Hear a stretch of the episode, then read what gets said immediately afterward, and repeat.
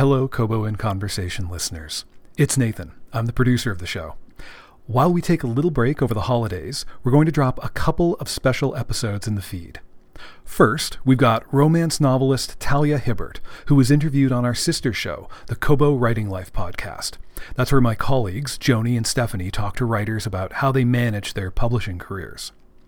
They spoke to Talia about where her ideas come from, and they talk about Wrapped Up in You, a novella you can get from Kobo. Just follow the link in the show notes.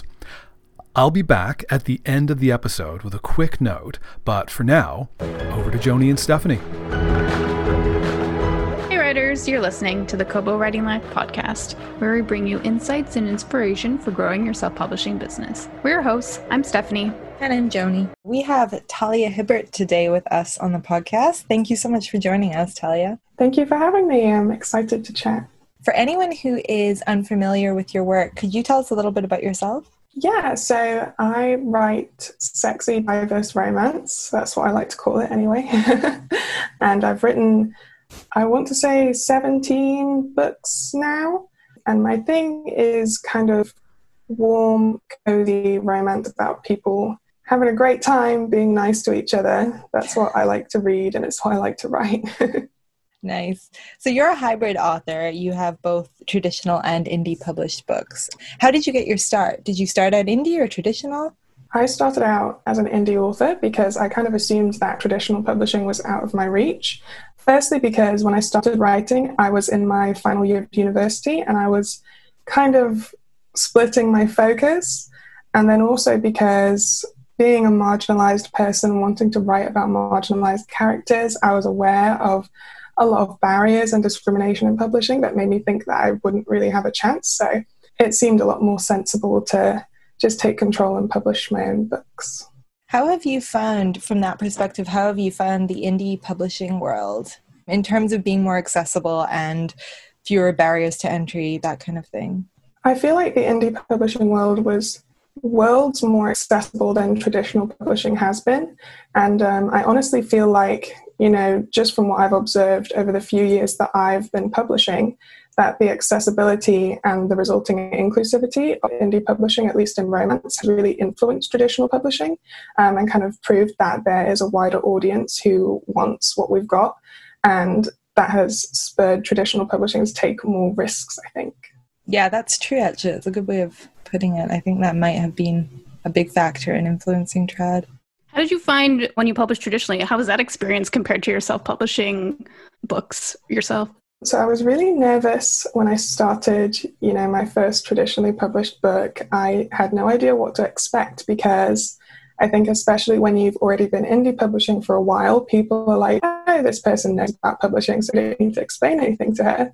And I know that I could have asked questions, but I am not an asking questions person because I'm always like, oh, is this a silly question? Are they going to be annoyed? So I had no idea what was going to happen. And I just had to kind of wait for things to happen and then be like, oh, so that's how it works. But luckily for me, you know, I was working with really lovely people who wanted the best for my books. And so it all went quite smoothly. The main differences were that, you know, I had a huge team, whereas before I'd been the only one responsible for all the elements of putting my book out there. And now really all I had to worry about was working on the actual words, and someone else was doing the marketing and making the decisions and getting the actual book put together. So that was very refreshing and kind of relaxing. But some differences were that I had to consider the market and the opinions of the publisher, whereas previously I'd been trying to consider things that influence sales, but honestly, I was just doing what I felt like.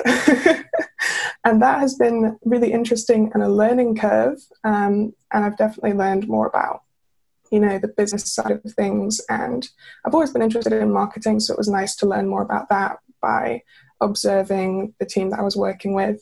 So all in all, I'd say it's been a really great lesson and a fun experience. Did you find, because you have a lot of control as an indie author and you make all the decisions, as you said, and you said it was refreshing not to have everything be on your shoulders, but was there any part of you that was bothered by the loss of control? Were there any decisions that you maybe felt like your publishing house, you would have done it differently? I think I was quite lucky because I kind of, when I pitched the series, my pitch kind of included how I envisioned it being marketed. And I think maybe by chance my vision aligned with what my publisher wanted to do. So the decisions that were made, I didn't have a problem with them, probably because I agreed with them.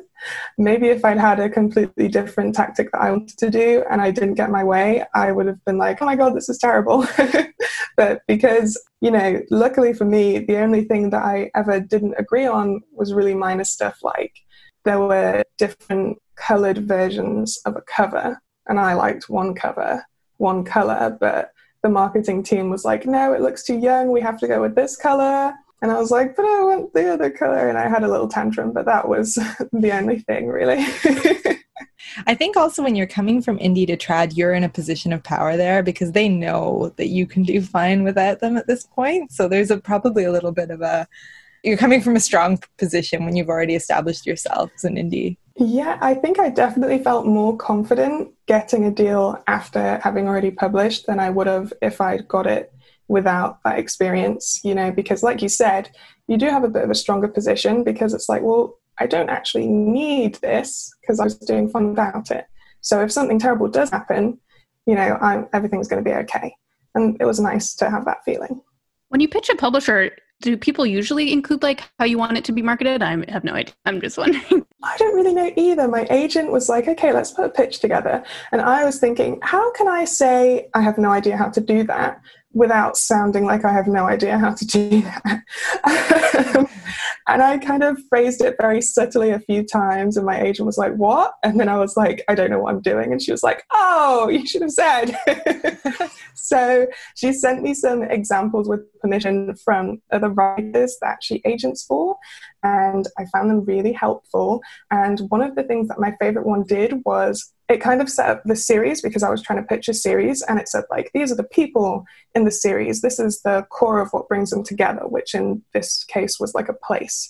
And they described those elements, and I found that really interesting. So that's how I built my pitch. You know, these are the sisters, this is the family. And then from that point, that kind of spiraled into me thinking, I guess because I did have that indie experience and I had marketed my own books, that spiraled into me saying, so, you know, it would be like this and feels like this. And I like these kind of books with this kind of cover that have the same feel. Like, I remember I mentioned the kiss quotient, and I mentioned the cover and the kind of rom-com messaging and the vibe. And yeah, I guess that's how that slid into the pitch. But I don't know if that's normal or not. For anyone listening, can you tell our listeners the name of that series and the title of the first book? Oh, yeah. The series is called The Brown Sisters Series, and the first book is called Get a Life, Chloe Brown. I loved it a lot. I recommend it. Thank you. So you have a Kobo original coming out. It's called Wrapped Up in You, releasing November 16th. Can you tell us a little bit about this book? Yes, I'm super excited. So it's very Christmassy. It's very, not even Christmassy, but like wintry, you know, that feeling at the end of the year that it's just really a great time for family to get together because you're more likely to have holiday and it's cold, so everyone wants to stay inside. All those kinds of feelings I really tried to pack into it. So there's like lots of pets and hot chocolate, and they're in Scotland in like a remote farmhouse, and there's a wacky grandma because I love wacky grandmas, and really it's about a woman who were very close as kids, who grew up as family friends, and then he went on to become an actor and got quite a bit of success, and she just stayed in her regular life, but these kind of had feelings for each other. And this Christmas, because of various factors, he is determined to finally say something about it. So he's come home from LA and he is going to make her fall in love with him. But she is not that kind of person. She's a bit frosty and very cautious, and she's healing from some things that have happened in the past. So it's kind of how they negotiate that and how they prioritize their friendship. And it's quite cozy, I think. So perfect for Christmas. How does a book start for you? Like, how do you come up with the premise? Do you start with a trope or a character, or what's the origin point? It definitely depends on the book. I feel like I have different elements kind of floating around in my head. Like, I think, oh, I would love to write this trope or this particular scene that stems from this trope. Like, just off the top of my head, if you have the fated mates trope, I would love to write a scene where they're enemies and then they see each other and they're like, oh, God, that's my mate. So sometimes I get little ideas like that, and then I hold on to them. And on the other side of my brain, I have like character ideas, like kind of voices and personalities that won't leave me alone. And then I get to the point where I put them together like puzzle pieces. And when something fits, then I'm like, okay, I have enough to kind of start writing this down. What's your writing process like? Does it kind of change when you're writing shorter fiction like a novella compared to a novel? It definitely changes depending on length. It changes from book to book. But a shorter book like a novella is a lot easier to plan out because all the sections are smaller, because I tend to think of a book in sections. It's easier for me to hold a small number of events in my head. So I can plan the end of the book without forgetting the beginning. Whereas if I try to plan the end of a longer book, by the time I've planned that out, I've forgotten the beginning. So with longer books, I plan less far in advance. Like, I might plan Act 1 and I might have very vague ideas about what I want, say, the dark moment to be, but won't have that much detail. Whereas with shorter books, I can maybe be a bit more precise in advance, but it depends on how the story hits me. Yeah, I'm always kind of interested to hear about the nitty-gritty of how authors like plan in advance and that. So you said you split it into sections, and then do you have a pretty clear idea in your head when you start out how things are going to go? Sometimes I do. Sometimes I think I have an idea and then I start writing and I'm like, oh, my idea was wrong. But I think a lot of the time the structure that I think of depends on the trope. So, for example, if I know I'm going to have a trope where my characters maybe already know each other when the book starts, that will affect the structure of the book versus if they've only just met. Because of, you know, when I'm pacing my book, I like to make sure that my characters spend a lot of time together. Like, I think some of my books, they spend all their time together, which I don't think every romance novel does that. I think I just have problems. I just like forcing them together in every possible situation. So depending on how intense things are going to be and what's kind of going on in both of their personal arcs, that affects which plot structure I choose, whether I go with like a more traditional 3 or 4 act structure, or if I follow like romantic beats rather than traditional story structure.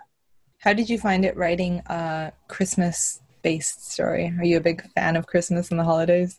I like Christmas mostly because there's a lot of food at Christmas. But in my family, all of our birthdays are like crammed into November, December and January. So like all of us, except for one of my sisters, she's the odd one out. So for me, Christmas is kind of merged with like birthday season. And so I'm not like a huge Christmas person, but I am like a huge winter family by the fire person. So I enjoyed getting that in there. And also one thing I do like about Christmas is it allows you to work with a lot of tropes, like the person who hates Christmas meets the person who loves Christmas and other OTT things like that. It's funny you mentioned all your family's birthdays are in one specific set of months, because that is also the same about my family. For some reason. I'm the one that's born in January compared to August, September. That's so weird. I don't know why that's weird. I want a scientific research on that. Joni, is it the same for you? No, but you know what the scientific explanation is, and you know that works. Holidays. What was 9 months before this? And I actually want to know anything about that. Anyways, yeah. We're good. Yeah. So do you write every day, or how do you kind of plan your writing out? Do you have a word goal? How do you approach that? I don't write every day. I remember at one point I was like, ooh, so-and-so said I have to write every day to be a real writer, so I'm going to do that.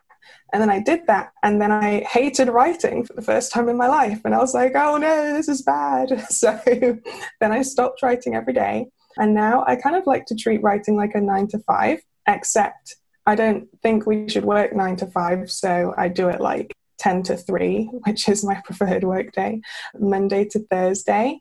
And when I am writing, because I'm not always working on drafting a book, but when I am, I try to write for like 4 hours a day, Monday to Thursday. And then the rest of my work day is spent doing, you know, business stuff, the boring part.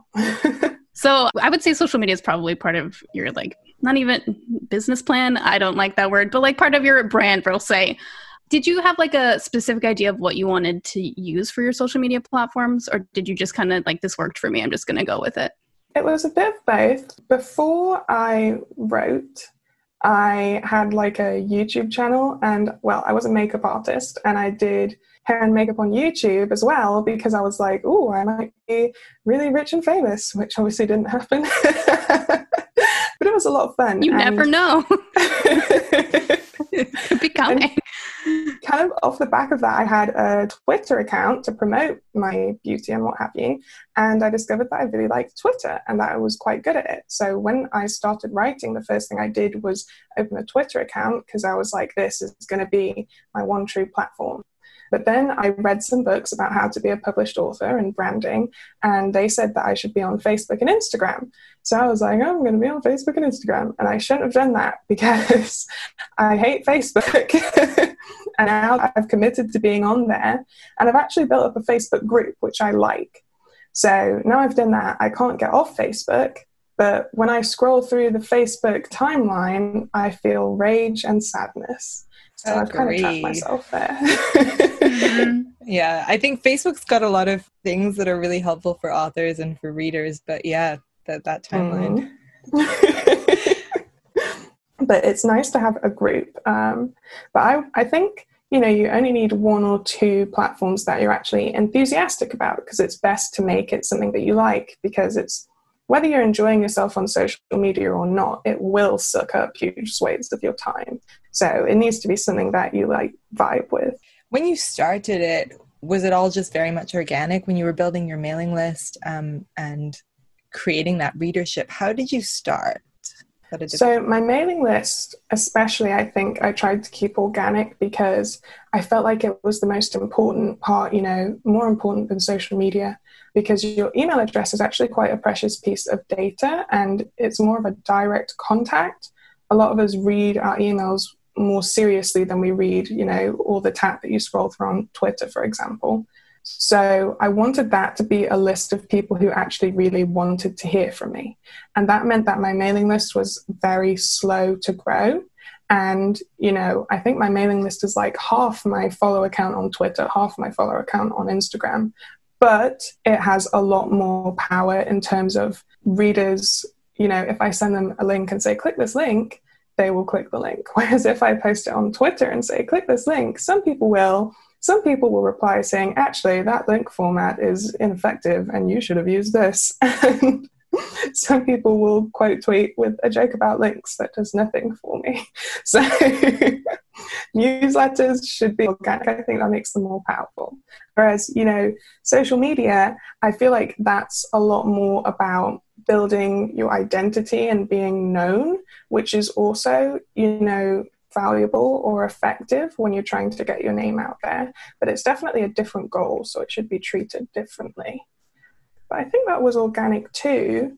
Were you already a writer, or did you have Twitter way before you started selling books? I had Twitter since I was like 13, I think. Okay. And then it's quite weird. So when I was like 16, 17, I realized I had like 3,000 followers and I didn't like it because people were talking to me too much. So I deleted my account and I started a new one.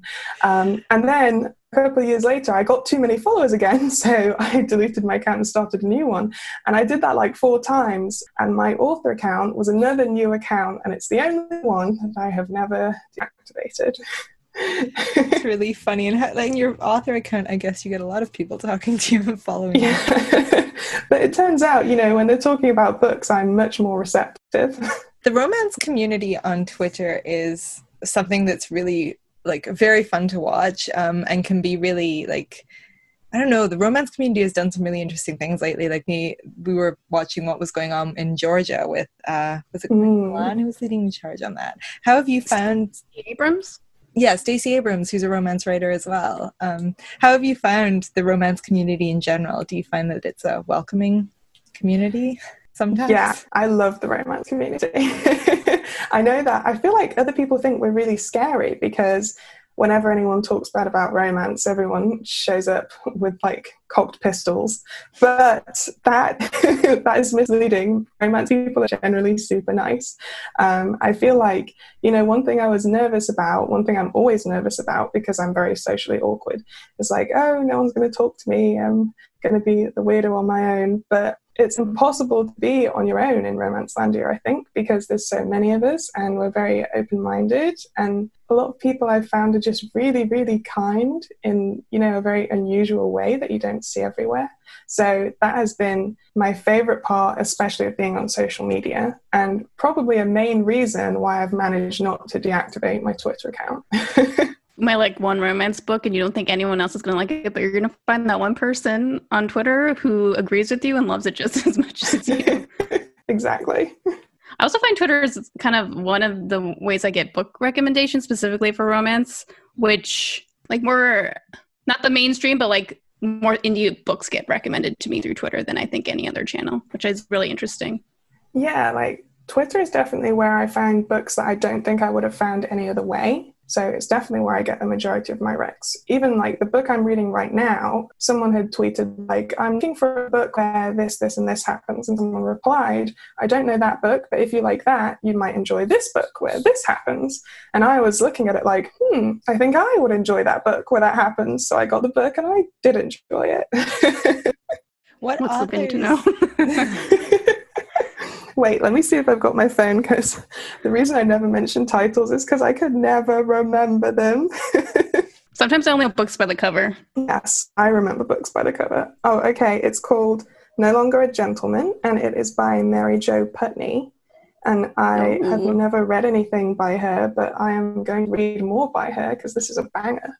Oh, excellent. We will drop Love a historical romance. Are there any romance authors that influenced you a lot, or who you read growing up that whose writing you love? Any recommendations?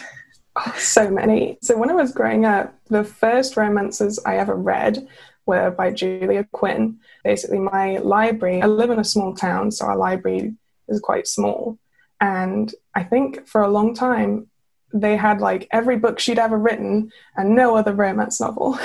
So that's how I discovered romance, and I read all of them. And I feel like she influenced me a lot because her books are so funny and lighthearted and filled with banter. And when I'm writing, I find myself like writing that same back and forth and always aiming for the connection between my main characters to have that kind of fun element. So I would say that she was foundational. And then when I got older, that is when I discovered authors like Rebecca Weatherspoon and Alicia Rye, and I read like everything they'd ever written. And I was like, oh my God, they're writing books about like people that they relate to and I relate to. I can write books like this as well. And like, obviously people want to read it because I'm reading it and I'm having a great time. So that really changed my perspective and kind of opened a mental door for me. Are you excited for the Netflix series coming out? Oh my God. When the trailer came out, I sent it to everyone. Joni probably got it too. I put it in the group chat to be like, guys, it's ready. I was actually like, I have been insufferable over this series ever since they made the announcement. And I was so annoyed because provided we're not in lockdown, our family has a plan to isolate before Christmas so that everyone can come to my house to do Christmas, because this is our first Christmas with our own house. And I was really looking forward to it. And then I found out that the series was coming out on Christmas Day. And suddenly I was like, I never want to see my family. I don't even like those people. They can all stay at home. I'm very busy. Very busy. Watch it with you? You can't just say this is what we're doing. I can't. Nobody. I told my family, like, guys, I'm going to be busy. Just so you know, I need 6 hours at least. My boyfriend said that he would watch it with me because he likes romance, but not on Christmas Day. And I was like, so what's the point? What's the point of you? What's the point of this relationship? It's the perfect accompaniment to a Christmas time. I think so. I'm so excited. And I love, obviously I love Sean Ryan as well. So I love how it looked in the trailer. You know, it had that, perfect glamorous look. Someone on Twitter said it was giving, Gossip Girl Regency. And I just think that's so perfect for the books. And I'm also really excited because I actually used to know, well, no is very generous. I went to school with one of the actresses involved. Who was it? I don't want to say because I don't want to be super weird, especially if she finds out and she's like, I have no idea who you are. Oh. All right, we'll get it from you later. We'll try to it's for later. Okay, so I'm just going to move gears a bit to kind of like writing business. What do you think has been the best thing that you've done for your writing career? Oh, gosh. I feel like looking back, I feel like there are always kind of different stages or like different steps. And I stay at one level and then I kind of everything I do takes me a little bit higher. And then one last thing will bump me over the ledge onto the next step. So I definitely feel like there's the perfect word that means what I'm thinking, but I've forgotten that word. But I feel, cumulative. I feel like it's cumulative. So it was sort of like when I was first starting out, the best thing I did was really closely study other authors, everything from, you know, how they were writing to how they were titling it and kind of packaging it to how they promoted it. And deciding what I liked and then emulating that as closely as I could in terms of like the laser sharp marketing and intention. And that really changed things for me. And then once I'd gotten the hang of that, it was all about being able to invest more money to be even more on brand and look even more kind of clean and professional. And again, that really changed things for me. And then kind of because I built this audience, figuring out what I wanted to do with it, figuring out what kind of books or what I wanted my brand to mean. Like when people see my name, what kind of books are they thinking of? And then really getting to understand that and channeling it through my writing and making sure that it represented me, that leveled me up again. So I feel like it's just always trying new things to get closer and closer to being precisely an expression of your best bookish self. That's a really great and very complete answer. This is kind of ironic. At the beginning of this year, or the end of last year, we all sat around and talked about our predictions for publishing over the next year. And obviously 2020 was not at all what we expected. But I'm interested, do you have any predictions or ideas about how you think the next few years are going to be in publishing? Where do you see us going? Well, I haven't been very forward thinking at the moment because I'm kind of more thinking, what the hell is going on? Like every day for new reasons. But I do have one thing that I believe is going to happen. I believe there is going to be a paranormal renaissance. And I think it's going to be all about paranormal rom-coms. Like when it was Mary Janice Davidson and other people who I used to love, but I can't remember their names. That is going to come back. Like a Kresley Cole? Yes, but like... series? Yes, and I love Kresley Cole. But I feel like the Immortals After Dark series, we have been in this phase of marketing paranormal as like very serious, even when it's not necessarily. So like her covers at present are all kind of very serious, traditionally gothic. Whereas moving forward, I think authors like Kresley Cole will have like the cartoon covers, but paranormal and things like that. I would guess you're right. I can see that, like, just given like the temperature of the world, I want to say people are going to be looking more towards rom-coms and like superheroes in their novels. Superheroes. I believe that. It's a good prediction. What can readers expect from you next? Obviously, Wrapped Up in You is coming out very soon, ending the year with a bang, I hope. And then the third and final book in my Brown Sisters series, Act Your Age, Eve Brown, is coming out in March, which is exciting.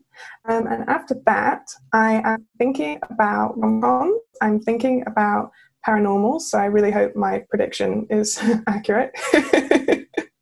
I'm thinking, you know, about fun stories that are maybe even more off the wall than I have previously liked to write. Like I am ready to be removed from reality than I was before because I now dislike reality more than I ever have.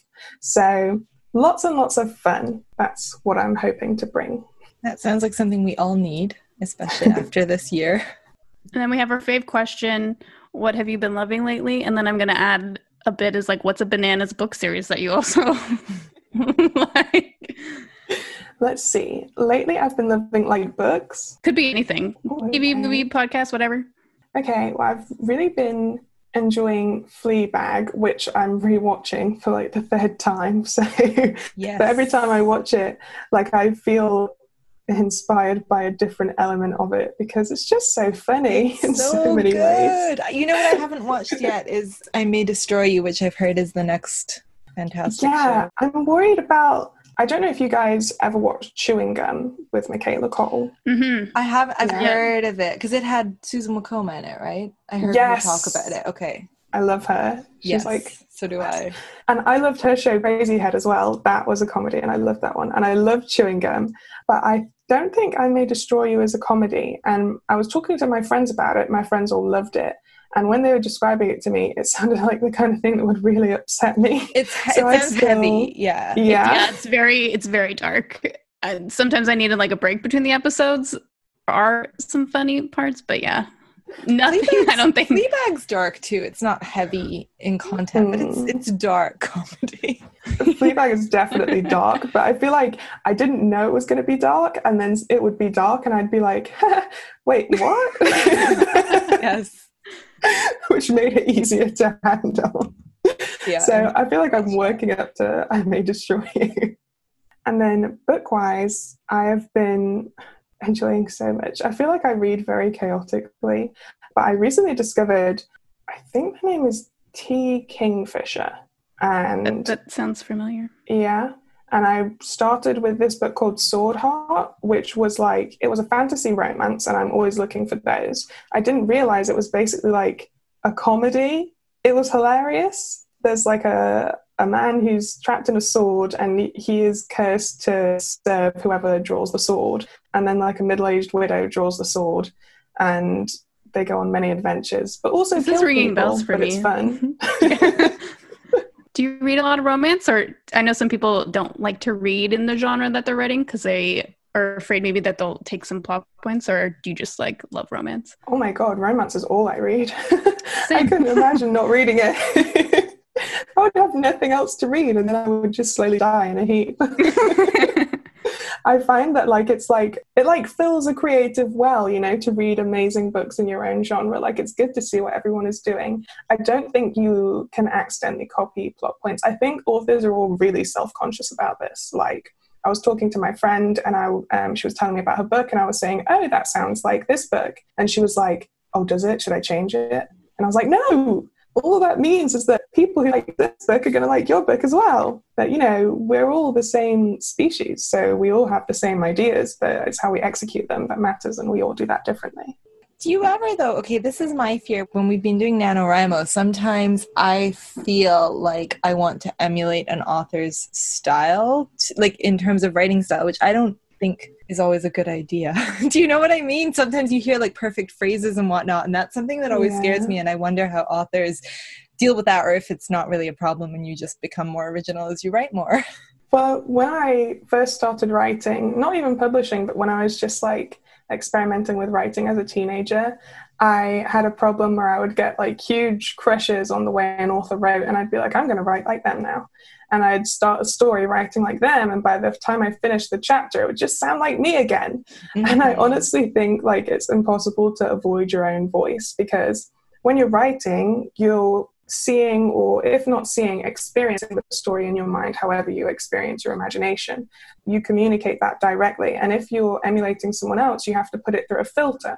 And that's an extra level of effort. So the filter's always going to slip. And especially, I feel the more you write and the more confident you become, your voice is kind of honed in, a lot more difficult to turn off, and a lot more intense. And I suppose your unique voice is made out of all of the different authors that you've read and loved and influenced, and it all sort of meshes together to become something that's unique to you. Yeah, absolutely. Because obviously when you really are in the piece of writing, you're like, "Oh, it's possible to do that. That's what I want to do." And obviously we all love different things, so we're all informed by those different things, and and we all put them through our own lens. So yeah, I think that's true. Well, thank you so much for joining us today. It's been great. I've had loads of fun talking books, so thank you for having me. Thank you so much. Thank you for listening to the Kobo Writing Life podcast. If you're interested in learning more about Talia or reading her books, we will include links to them in the show notes. And make sure to check it out, Wrapped Up in You. It's available on Kobo right now. This episode was produced by Stephanie McGrath and Joni DiPlacido. Production assistance by Rachel Wharton. This episode was edited by Kelly Robotham. Music was provided by Tearjerker, and special thanks to Talia for being a guest on our episode. If you're ready to start your self-publishing journey today, sign up for free at kobo.com/writinglife. Until next time, happy writing. Like Stephanie says, if you've got a book in you ready to get out into the world, head on over to Kobo Writing Life. We'll be back with a special Staff Picks episode of Kobo in Conversation next week. It was a lot of fun to do, and we've got so many great books to recommend. In the meantime, though, you can catch up with past episodes and browse books recommended by amazing authors at kobo.com/conversation.